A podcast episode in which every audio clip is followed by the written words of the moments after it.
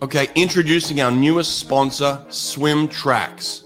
Swim Tracks is the smartest swim specific tracker ever. It registers a ton of swim data that is translated into valuable real time insights. It tracks the three most important data points for coaches and swimmers time, heart rate, and stroke rate.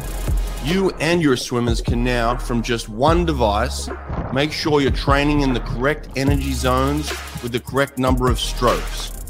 Visit swimtraxx.com and schedule your free demo today.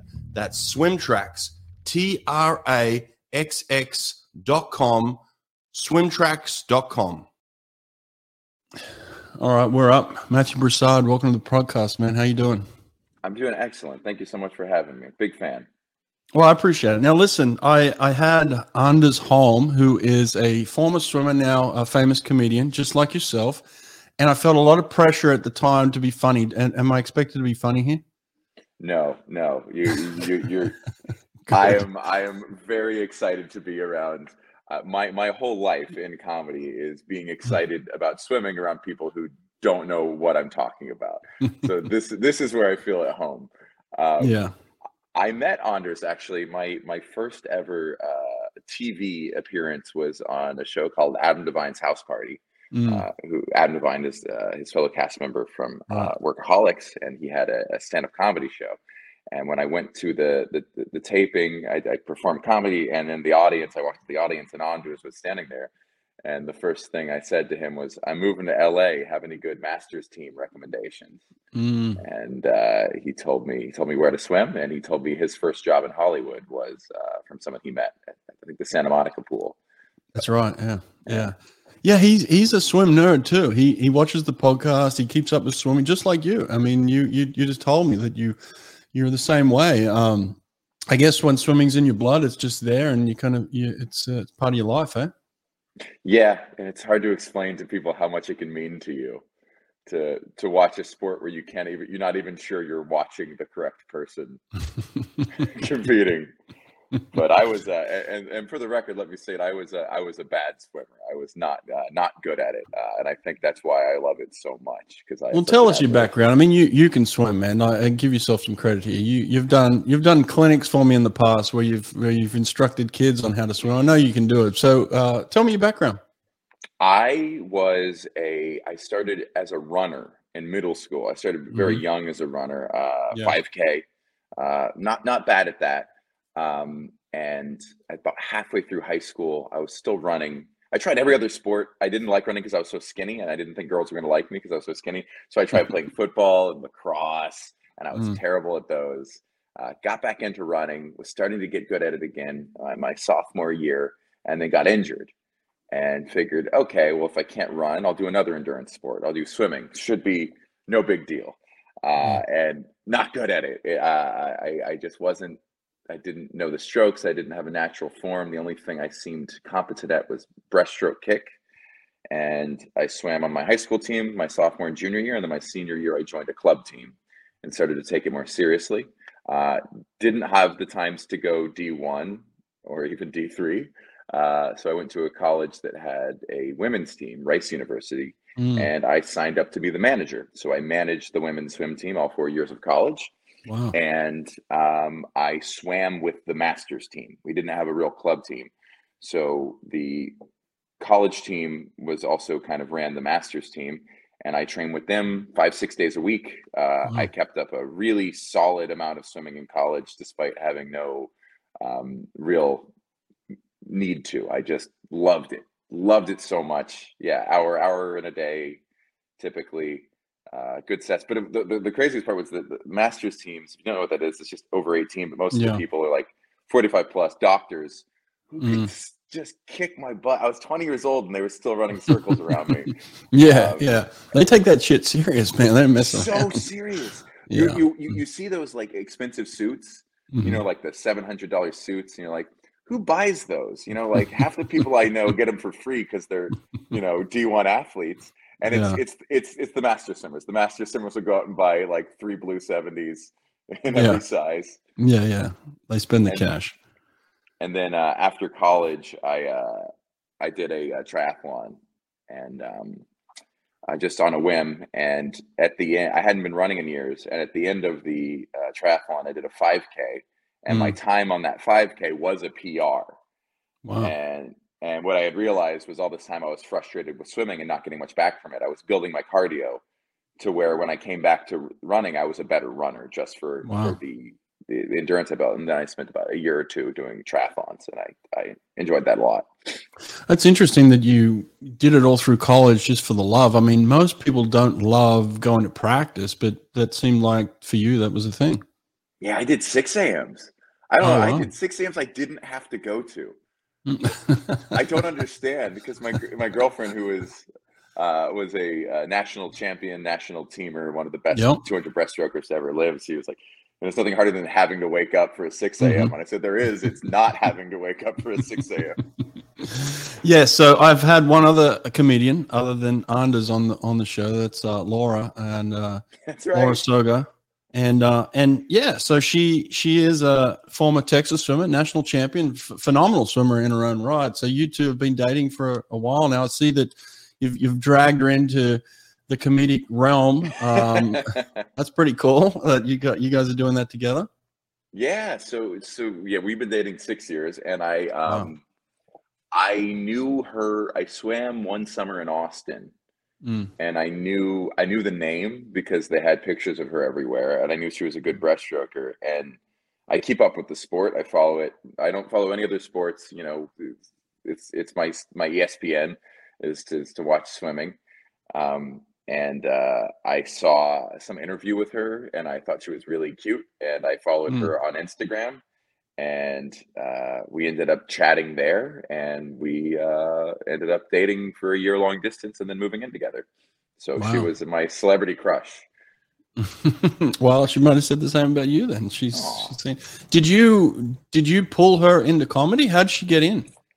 She I, I i don't think i did. I think the reason she was interested in dating a comedian is because it's she's always been interested in comedy. When i met okay, her she was doing uh, improv already Oh, okay. Um, and I think she would have started comedy sooner, but uh, I I have to say the schedule of a professional swimmer and that of a professional comedian are uh, nearly opposite in terms of the waking hours. The yes, you know, yes, comedy starts at you know 10 p.m. sometimes mm-hmm. midnight, and yeah. there's no avoiding 6 a.m. So I think once her yeah. schedule got back around, she was eager to try stand up. Yeah, my, my son's a musician. He's 19 and uh, he's he's a night owl. He goes from yeah he he's he's starting to get going at about 8 p.m. and then he's really fired up about 11 o'clock and then he's he's getting down about 4 a.m. I'm like he's total opposite of what I was. Just yeah, when you wake up. Yeah, yeah, exactly. Um, tell me this then. How how did comedy come into your life? How did you get into it? Actually, from um, kind of from a triathlon injury. I wanted to wow. try it. I don't. I don't think. I don't know if I had any particular. it's not the most romantic story. It was. It was a performance art that I could still do. Mm. I I had I came from a family of scientists. I was told that you know uh, I got I got a math degree, and I was told that you know math was going to be how I made a living mm. uh, because of who I was and where I came from. And I had finished college. I had a job, and uh, it just for some reason got I think I saw Donald Glover live and it kind of got in my mind of technically I could do this. I don't need to play guitar. I don't need to have the coordination of a dancer or the training of an actor. Comedy seems like something anyone can just start doing. So why not give it a try? It's my last shot to have that kind of job. And I started wow. and I really loved it. And I just started doing, uh, I was living in Houston. I started doing open mics once a week and that wasn't enough so i started doing it every night and then mm. i just i think there was a point maybe three or four months in where it clicked that it was just like swimming. I needed to treat it just like swimming. If i put in the most time i would do the best. Oh um, really? You had that theory? yeah, okay.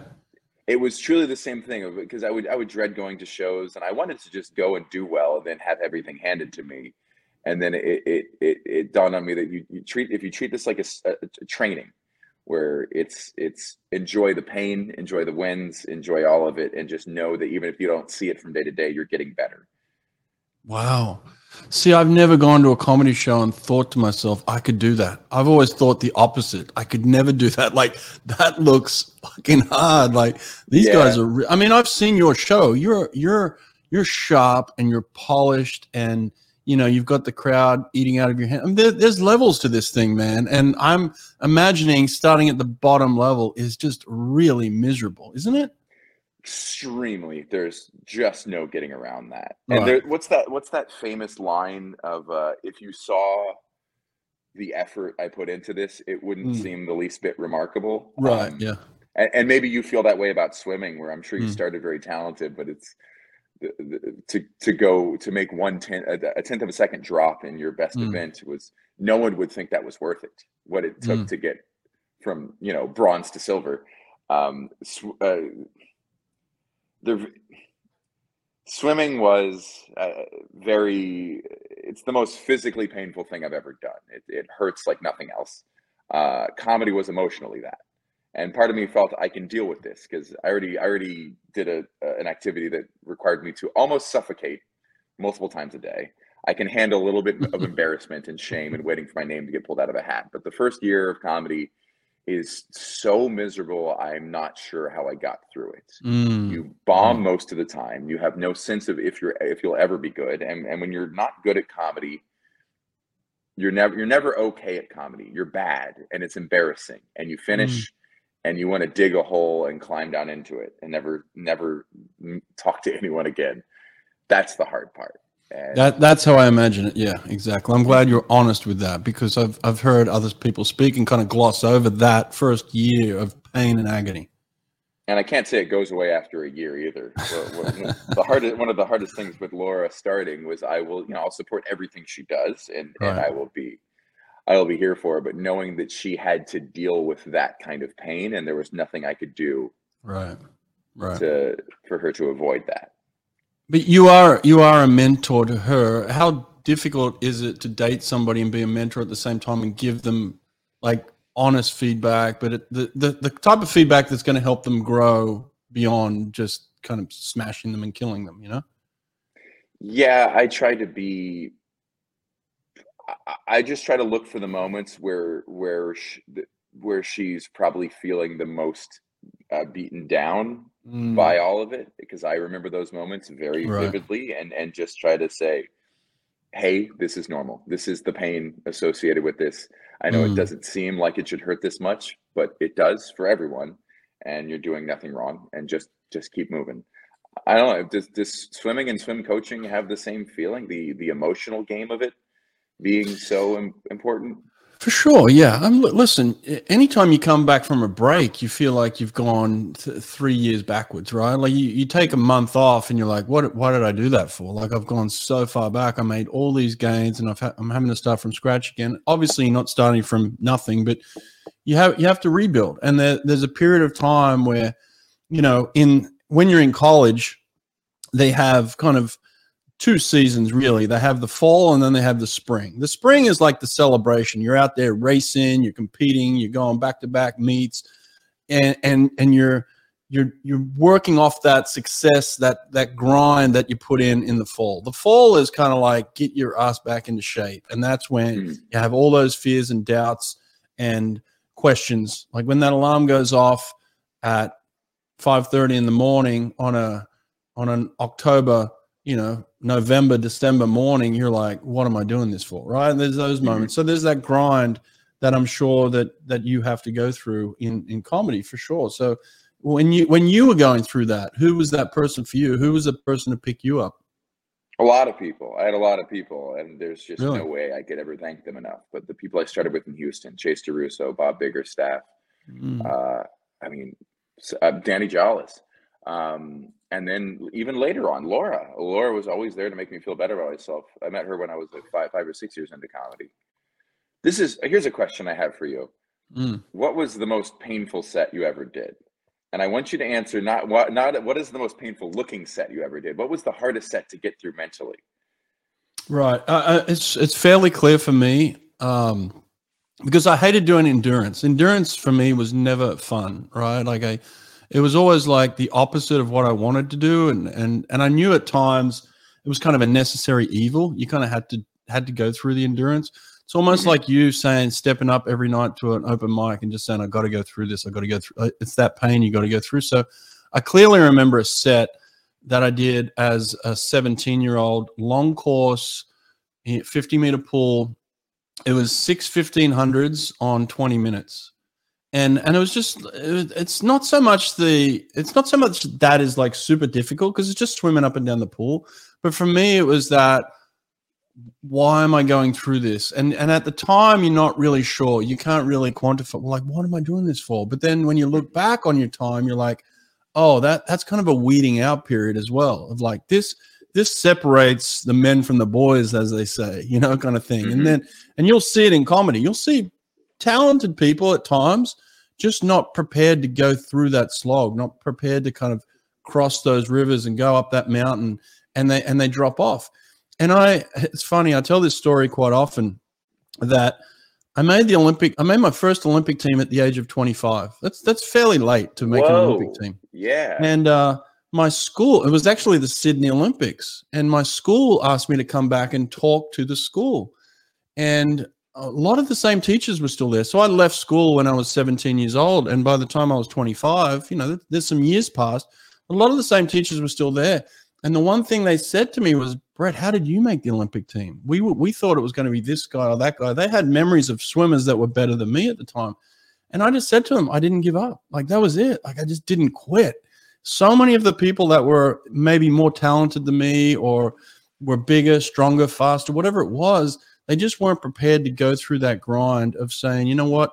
Ultimately, I'm going to get to where I want to be. I'm not there now, but I'm I'm looking at it. I'm getting there, and nothing's going to stop me. I'm going to fall down. I'm going to pick myself up. I'm going to have to beg, borrow, and steal. I'm going to do whatever it takes because I want to be an Olympian. And that's, I would imagine, a very similar type mindset at some point.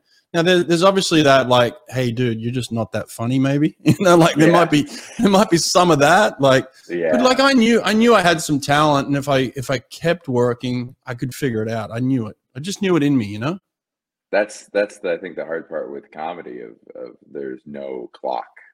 Right. There's no way because you could at least tell yourself you were this far from your goal. Whereas right.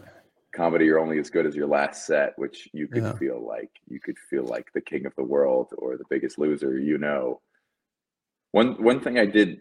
I don't know if this is true for everyone, but I looked at sets and how much I hated them, and it had less to do with how difficult the set was, and and way more to deal do with how I was doing because some pretty simple mm. sets could hurt really bad if the if, right. if my splits weren't good. Right. like a very makeable interval, but I was just just not not hitting what I what I should be, and and mm-hmm. that hurt more than the actual most backbreaking workouts. Those are actually pretty yeah. fun. Those real legendary sets where you still think, how did I do that? Yeah. Um, that wasn't actually that painful because you were so motivated each time you stopped and saw your time you're like i can do another that was a great split so let me ask you this then you know people people people saying comedy that uh, a lot of it has to do with the crowd. I mean the material could be basically the same right? A week a day after day you know? Mm-hmm. but the but the crowd could you could bomb one night and then have success with with the same or similar material the next night. I don't fully understand that. How does that work? There was a, a there's a great quote by Lily Tomlin, a very mm. very famous comedian. Um, uh, I'm going to paraphrase it uh, horribly, but she said she worked at, at Disney World before she uh, had success, and she worked in the Hall of Presidents. And there was a uh, a motorized a robot Abraham Lincoln who would stand up and talk to the crowd as the trolley passed by. And she says, "Some days he killed it up there, and some days, boy, he bombed." um, and it's a similar thing where you you wonder what you did wrong, you wonder what they did wrong. Uh, again, swimming is so different because swimming, you know, it was all you because you have your own lane and maybe maybe open water swimming. You could say was it was it the the waves, was it the other people? But yeah, I, I do think that crowds can change, age, uh, where you are really? in the country. Yeah, metro, rural, suburban. Um, Wow. Yeah, it's it's very very different, but certain jokes seem to work very consistently, and I would say that the the jokes are important, but I, I think like sixty percent plus is just um, your energy and whether you seem authentic and whether you are kind mm. of uh, connecting with the crowd. Because right. there's some nights where I, I don't do good material, but I just have I hit the stage in a very good mood and and have a good kind of rapport with the crowd and and jokes that shouldn't work are working. And mm. then more often I'll go up there and do a word perfect set that I've worked on the jokes for years and I know they're good and I'll still just not really get much laughs because it wasn't genuine. So wow. It's, uh, yeah. It's now you seem to be a particular type of comedian too. Like uh, I guess each comedian has their own. What, uh, what do you call it? Like you know, you, they have their Voice. own kind of yeah, their own voice, their own persona in a way. Like you, you come across as a very intelligent comedian. Like you, you speak, you, you talk, you, your jokes are intelligent, and and the way that you build them, um, you know, it, you can clearly tell that you're smart and you're a thinker. Is that the kind of the way you wanted to come across as a comedian? I'm happy it does. I, I mean that. So there, um, that's. I appreciate that. That's about the highest compliment you can oh, give good. me. I come from, uh, yeah. Uh, it's not my goal. I'm, I'm, I'm trying to be funny. That's my first goal. Uh, mm-hmm. But I mm-hmm. come from a very academic family who was very disappointed. I picked this as my job, so mm perhaps that's uh, my my insecurity that I didn't pick a different path, uh, manifesting in my comedy. I'm using uh, bigger words than I need to be, but yeah. Do you try and uh, do you try and you know cut your own path where it's like you create separation with other comedians? Like I don't want to necessarily go down the way that they're doing things. I want to I want to set my own standard over here so that when people hear me, like they, they know that I'm different, that I stand out. Is that is that kind of part of your thinking? Absolutely. I think Mm. Uh, this is a hugely broad statement, and uh, I'm I'm sorry for making such a generalization, but I think that's one of the biggest differences between artists and athletes. I mm. think athletes want to be the best at a specified thing, and artists know they can't. So if you create your own event, you are by default the winner. So if you create your own voice, your own style, your own genre of what you're doing, you're therefore the best at it. Um, so I, I my goal is to be good at what I do, but I really want to I want it to be distinct. I, I, I, think that's more important that that you could hear a joke from me and know it was my joke, um, just based on all of the details about it. That is that is the dream, and I'm still working towards that. I always you, you work really the hard time. I forget his quote it was, but you, you worked for years just to sound like yourself. How how do you grow then? How do you like now that you're on this track where people recognize you and they've started to get an understanding of who you are? How do the, how do you then grow into maybe you know beyond like you know I would imagine at, at some point it, it's almost like a, a singer songwriter like you sing the same you know song that's very famous for 20 years I, I, would get sick of the song so then in terms of your delivery and things like that can you can you change those up to keep yourself interested Oh yeah. Um, you talking about like from performance to performance? I mean, I'm yeah. trying to be more present. Uh, I'm really yeah. working harder on being present and in the room. Mm. And if things happen, if I if I see things that are happening, if I can react to those in real time rather than just doing my jokes how they're written, uh, talk to people, see what inspiration I can get from that in the crowd. Um, I try to write every day. Um, sit down and write. That's it's incredibly painful. It's it's something that every writer says, and it I always forget it until I sit down to write. Sitting down and just trying to get ideas out that are good hurts so much. Hurts so much more than swimming, even. Uh, really? sit there and try to have it. It's so painful. It is. The, what the, Ernest Hemingway said, you know, the, the, writing is easy. You just have to sit down at a typewriter and bleed. Um, are you are you pen and paper or are you computer? Computer. I like I like right. I like organizing things. I like scrolling back through. And uh, I, Laura has been a big t- teacher to me of just discipline, motivation, mm. and what I saw with Laura at her level was she getting in and swimming hard every day is the easy part of being a swimmer. Right. What what seems like the hard part is doing the prehab and the stretching and mm. the proper dieting and getting to sleep on time, even though you'd really love to stay up an hour watching TV. That's mm. what makes the great athletes, I think. Mm-hmm. Pushing hard in the pools, it's it's kind of fun. I know it's really painful. And, yep. and to any swimmers listening, I'm not saying like it's easy, but like for me to actually have the discipline with the rest of your life, that's what really counts, and that's what separates you know great athletes. Yeah. Um, it's the discipline for the not exciting parts, and that's what I have to do too as, as a comedian is sit down and write. I mean, going up and performing is fun. Yes, I do mm. it every night, and I have to, but I, I enjoy that. That's that's we get to have a championship race every night um, it's it's sitting down and writing every day. That's the, the, you know it's not in the spotlight. You know what what what we do in the shadows brings us to the to the mm, light. yeah. Um, and then even the the tedious stuff of finding old clips and posting them on my social media because even if i wrote a good joke and did it well i still need to make sure people online see it. So there's the social media aspect of my career that i have to take more seriously.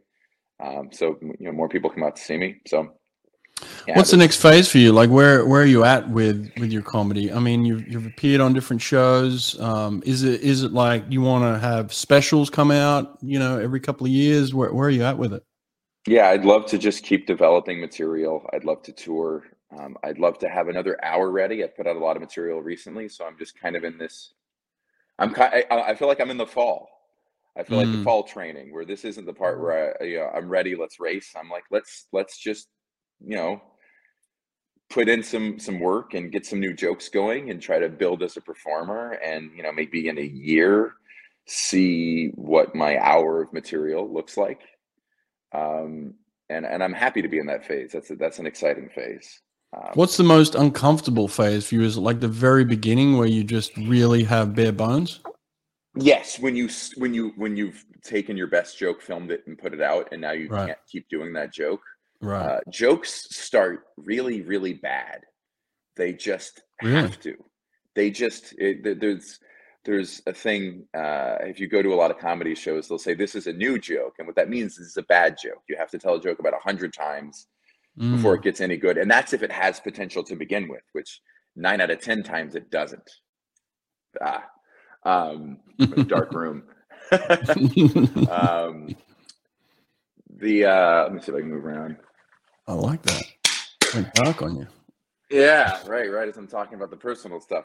Um, that is strange. Yeah, the the jokes you have to start with a joke and throw an idea out there, and there's such a bias, personal mm. bias, that because you came up with something, it's funny, and then you run it by a crowd, and they don't laugh at all, and then there's no hiding that fact. You told a joke and no one laughed. I'm sure everyone's felt that in conversation. It's miserable. Uh, multiply that by a hundred when you do it to a big room of people and then you have to just continue on with then then you just your next joke is an old one just to make sure it's good.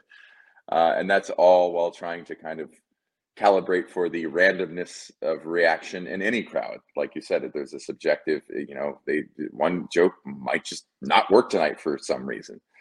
Uh, but that that beginning phase when things are very uh yeah. Let me stand up and see if i can turn this on.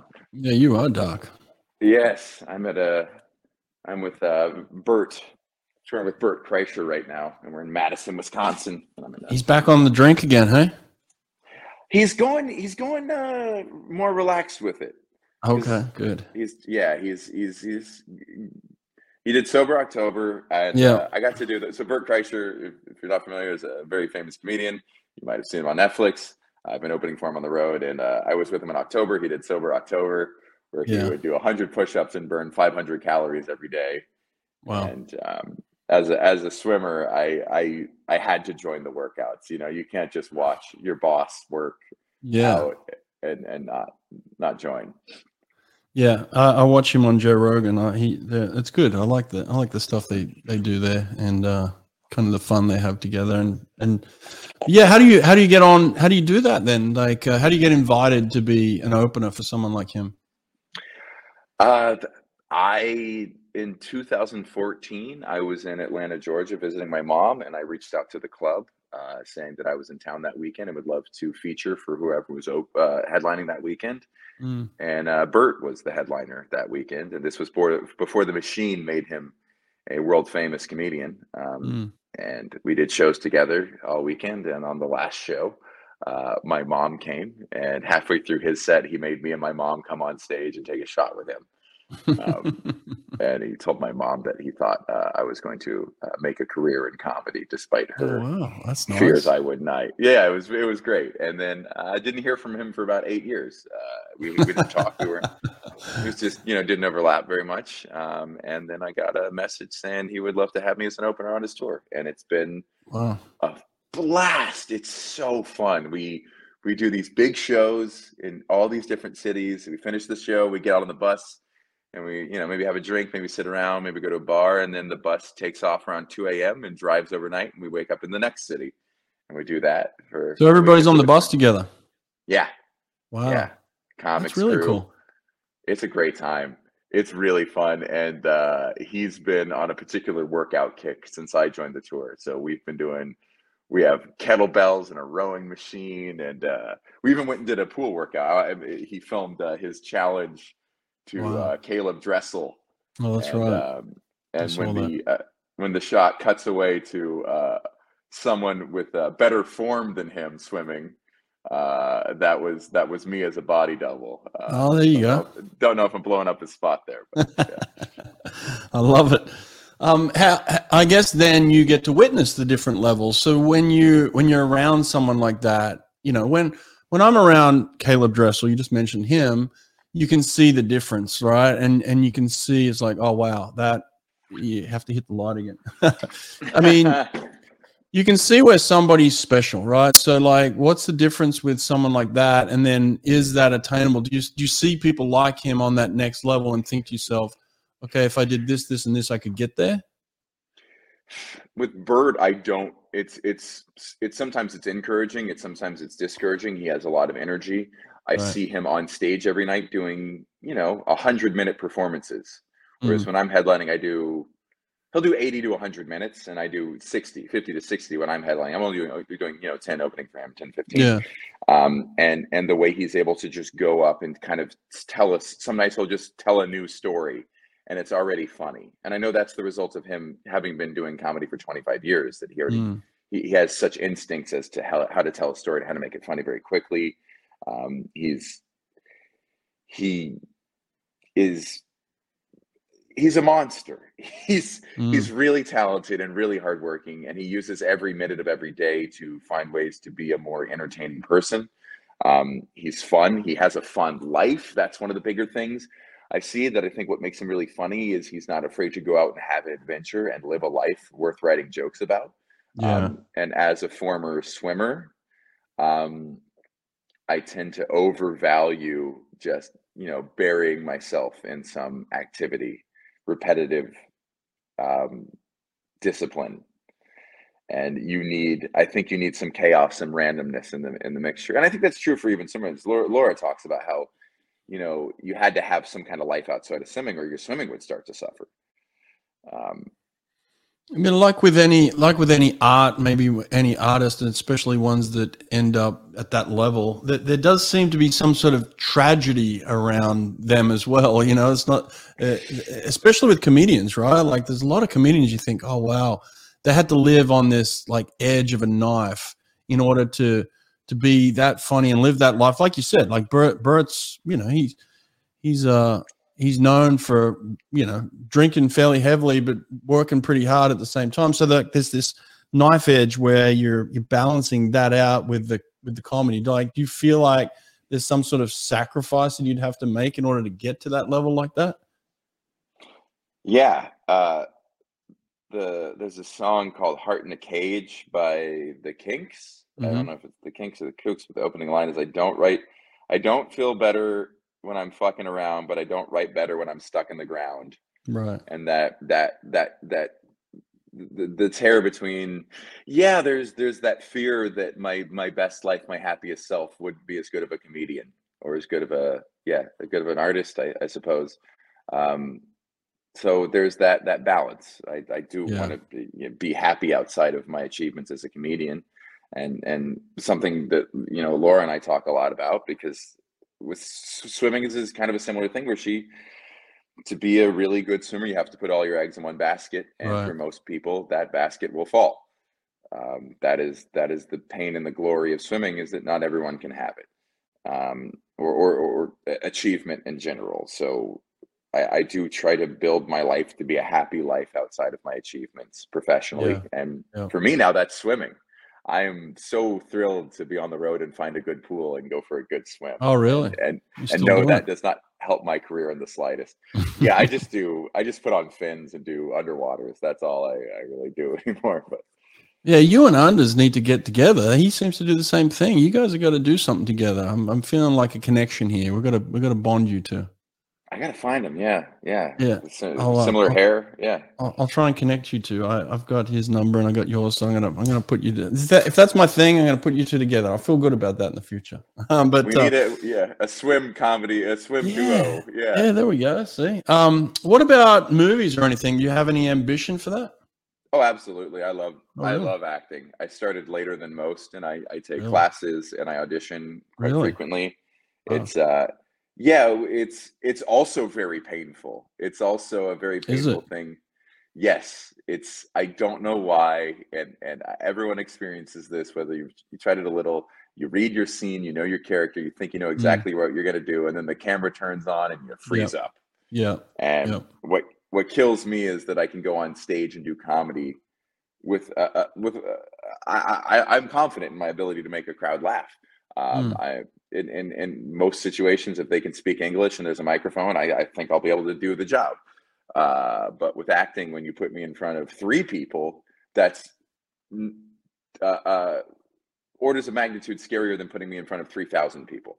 Yeah. For some reason, trying to be funny in front of a casting director, an associate, and uh, a, a, reader is mm.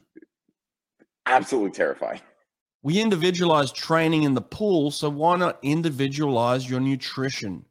Erica Beine of Beine Wellness Building will help you and your swimmers get exactly what each athlete needs through genetic testing and personalized nutrition plans.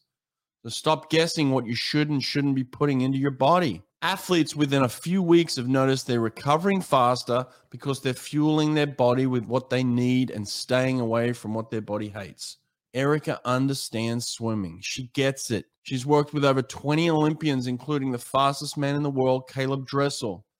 Group discounts are available, so go to Beine Wellness Building and get in touch with Erica today. That's Beine, B E I N E, wellnessbuilding.net. Swim Angelfish. Swim Angelfish is an online certification program that strengthens your teaching curriculum to serve swimmers of all abilities.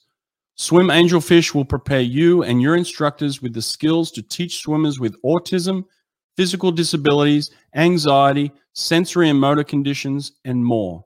Learn to teach skills faster and with more comfort with Swim Angelfish. Apply for an Only Alpha Pool Product Scholarship and receive up to 50% off your certification.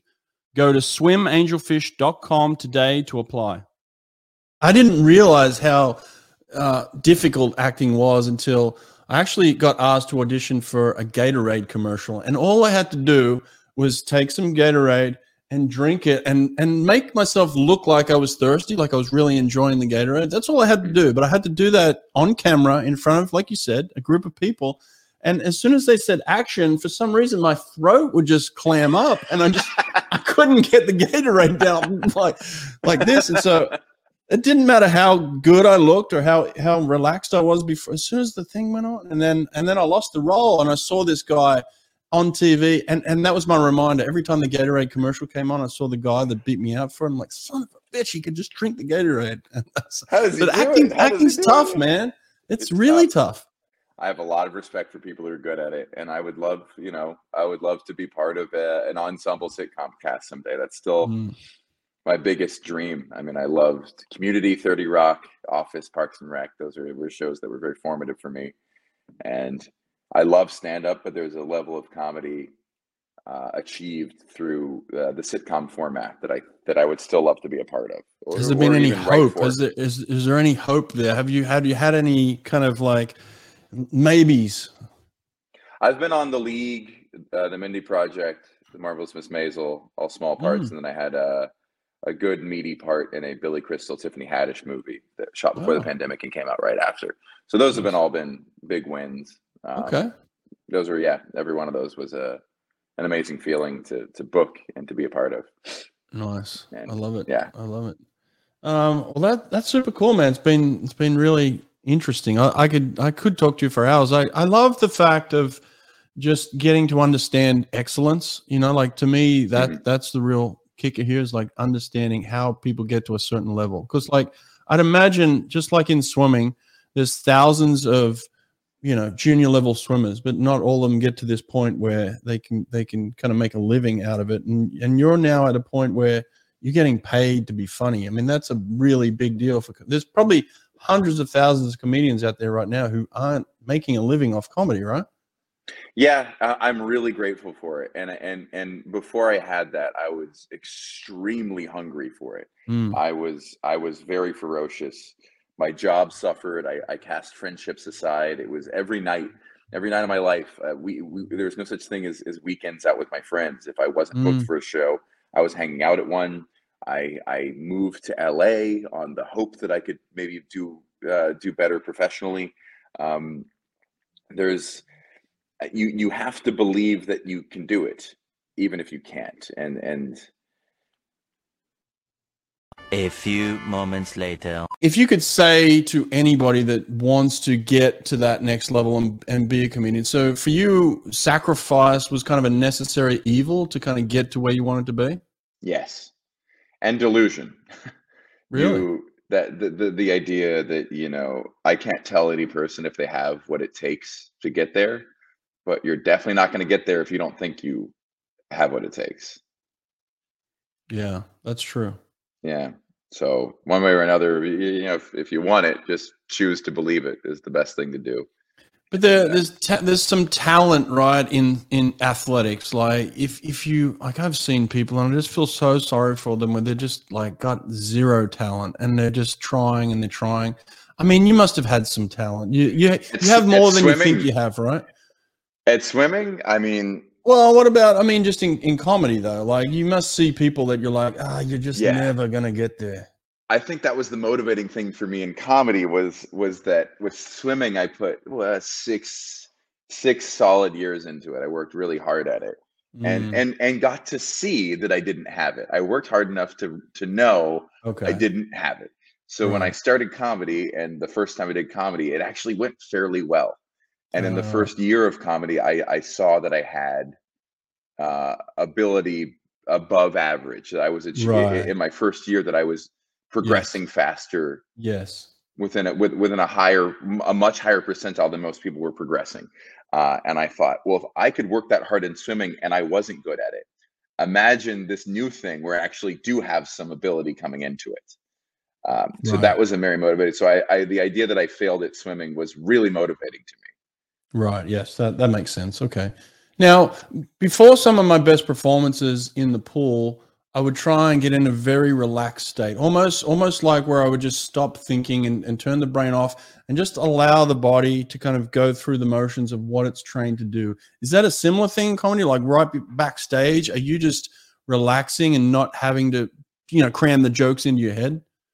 Yeah, I was um, my, one of my first my first late night set was Conan. I did in 2016. Mm-hmm. And um, I was standing backstage, and this is a, a, place most people will never get to see. Is that you're standing uh, behind c- curtains, and there's mm-hmm. two uh, crew members who look like dock workers, just burly, art four-armed men wearing, you know, uh, you know, whether they're janitor's outfit kind of looking mm. things with mustache and hats, real, real blue collar guys. So you're standing there, and they're holding the curtain like this, and their job is to when they say my name, pull the curtain open, and I walk out, and um, I uh, I'm pacing back and forth, and uh, they they asked me a question. We're talking for a second or two, and they say, "Hey, we'll leave you alone." And I said, "No, please talk to me until they say my name because I don't mm. want to remember what I'm about to do. I want to oh. forget what I am about to go do." Uh, up until the moment I'm doing it. Because if I sit here and think about what I am about to have to do, I'm right. going to panic. Uh, right. That I have to for, for, five minutes, word perfect, performance perfect, fake all of this, uh, all of this whatever performance, and and remember all these words. yeah, I love to just forget that I'm about to race. And then then sometimes I if I'm if I'm so nervous that I can't control it, uh, I try to reframe it of you're not nervous you're excited enjoy mm. the you know enjoy the privilege of getting to go up and speak to people, get enjoy the privilege of this pressure. You know, it's mm. it's it's it's a high pressure situation yeah. that you earned your way into. I mean, same probably yeah. same with big meet. So you're like you're behind Very the blocks similar. for a reason. Yeah, yeah, exactly. You're right. Yeah, you have to say those things to each other because we have a tendency as as humans to kind of uh, negative negative thoughts are very easy to flow in. Like it, mm-hmm. it's very difficult for the positivity just to to seep in, but some reason the doubts and the fears just like flood into you, and so it's almost like you have to push them out and and hold the doors. You know, like mm-hmm. hold hold and just let the let the positivity kind of just float around for a second because uh, those fears and doubts can be uh, crippling at times. You know. Yes, I like to pretend I'm my younger self looking at me now in those moments of uh, mm. picture myself as an open micer, not sure I had what it takes to do to get paid ten dollars to do comedy, much less uh, you know be on television, and think how would I view myself uh, wow. if I was 23, looking at myself now at 34, about to go on stage and film whatever, and and that always makes me feel a lot better. I'm sure I wouldn't. I would look at myself and go, "Hey, be happy! Look at what you're about mm. to do. Aren't you excited about that?"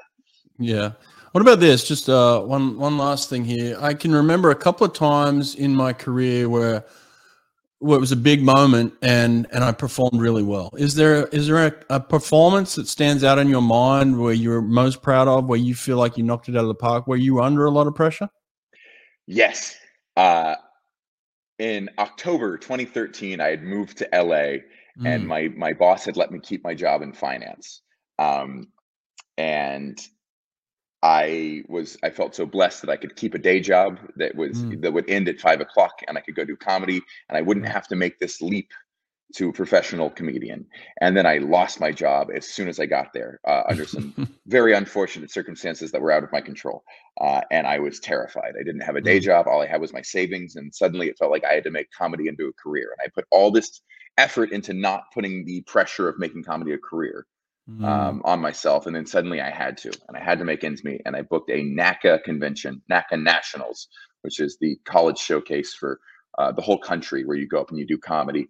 And I, it was in Boston. I had a flight to Boston from LA, and on the way to the airport, I got I, I got a message that the Boston airport shut down. So mm-hmm. I had to get my flight rerouted to Hartford, and I flew into mm. Hartford, and I got a wow. rental car, and I drove down to Boston, and I stayed at a hostel, and I had to be at sound check by 8 a.m.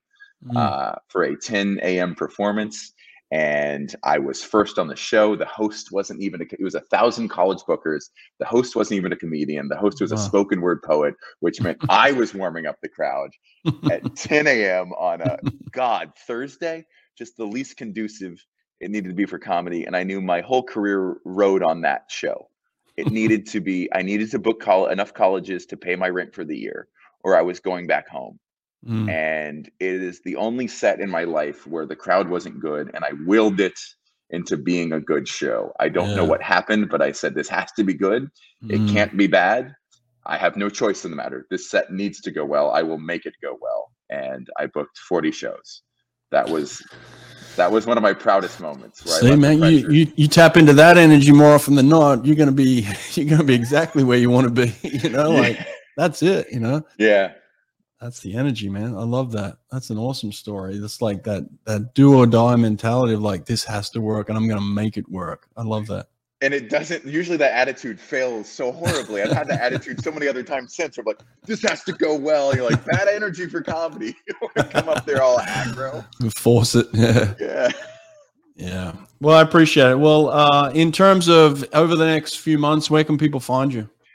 Oh, uh, I've got uh, dates coming up in uh, Toronto, Detroit, DC, Minneapolis. Uh, I'm Monday Punday on all platforms, and Monday you can Punday. check out yeah, uh, and you can check out my dates at broussard.live. Cool. We'll put these uh, links in the show notes too. So if anyone wants to check you out, please go do it. I Matthew, appreciate it, man. Thanks for doing this. Thank you. Geeked out to be speaking with a legend. Really appreciate you having me on. Thanks, man. Take care. All right. Bye. Bye. Vasa has been the go to training tool outside of the pool for over 30 years. Vasa's products are ideal for developing power and proper technique in your swimmer's catch. Add a few Vasa trainers to your pool deck, and it's like adding an extra lane to your swimming pool. Go to vasatrainer.com, use code BRED at checkout, and get 10% off anything from Vasa.